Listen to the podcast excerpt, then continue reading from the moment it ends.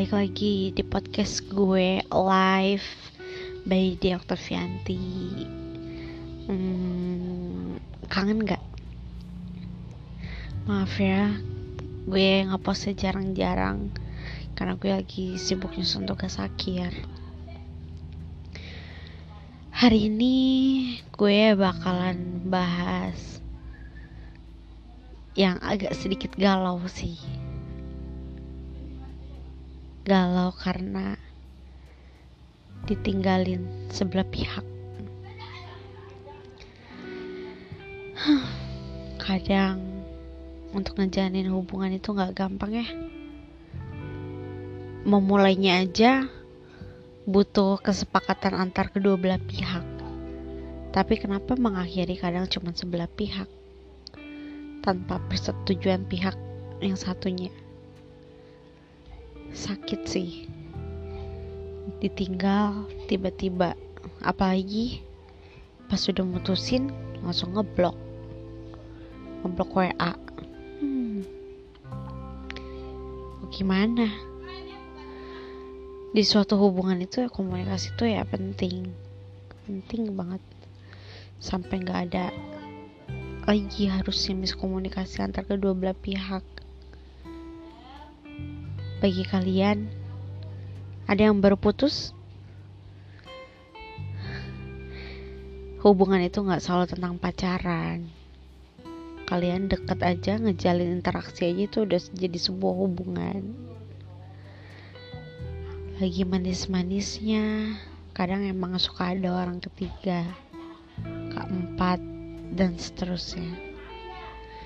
Padahal dipikir hubungan kita tuh baik-baik aja, tapi ternyata selalu ada kendala. Yang namanya juga hubungan, gak asik kalau gak ada cobaannya. Tapi sakit gak sih kalau lo yang lagi sayang-sayangnya terus ditinggalin tanpa aba-aba, tiba-tiba udah aja? Perih banget cuy, perih banget sumpah. Mungkin emang salah dari guenya juga sih, yang gak bisa ngejaga perasaan seseorang, apalagi orang yang gue sayang. Sampai kadang ya bingung sendiri gitu. Kita mau ngejelasin juga kayak percuma aja. Iya, percuma. Mungkin dari pihak lain udah ngerasa sakit duluan, jadi udah gak butuh lagi penjelasan dari kita. Padahal siapa tahu hubungan tersebut bisa diperbaiki dan jadi lebih baik lagi. Jangan ngambil keputusan ketika kalian lagi ngerasa marah atau senang, karena gak setiap keinginan kita bisa terwujud atau diwujudkan. Ketika gue gak mau ditinggalin sama doi, tapi nyatanya doi tetap ninggalin gue, ya udah, gue bisa apa? Cuman tinggal bisa nikmatin aja kan, nikmatin rasa sakitnya sendirian. Kangen lah, kangen pasti. Kehilangan kebiasaan yang biasa kita lakuin setiap hari, kayak misalnya video call berjam-jam sampai HP gue panas, teleponan sambil main game bareng, terus cerita-cerita, bercanda-bercanda, saling ledekin satu sama lain, saling support. Duh, gue bakal kangen banget nih momen kayak gitu. Kira-kira dia juga kepikiran gue gak ya? Apa cuma gue doang yang mikirin dia? Mungkin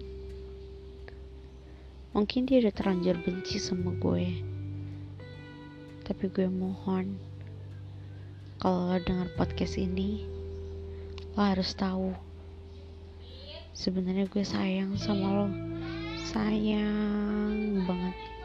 Gue gak mau sampai kehilangan lo kayak gini.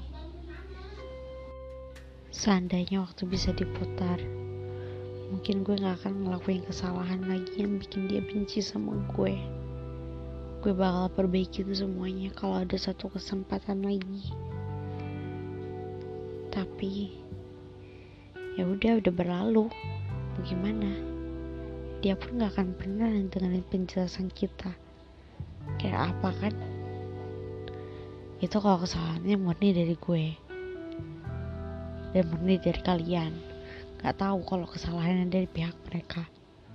Semoga kalau kesalahannya dari pihak mereka, lo yang lagi dengerin podcast gue bisa lebih memaafkan dan memberikan satu kesempatan untuk dia.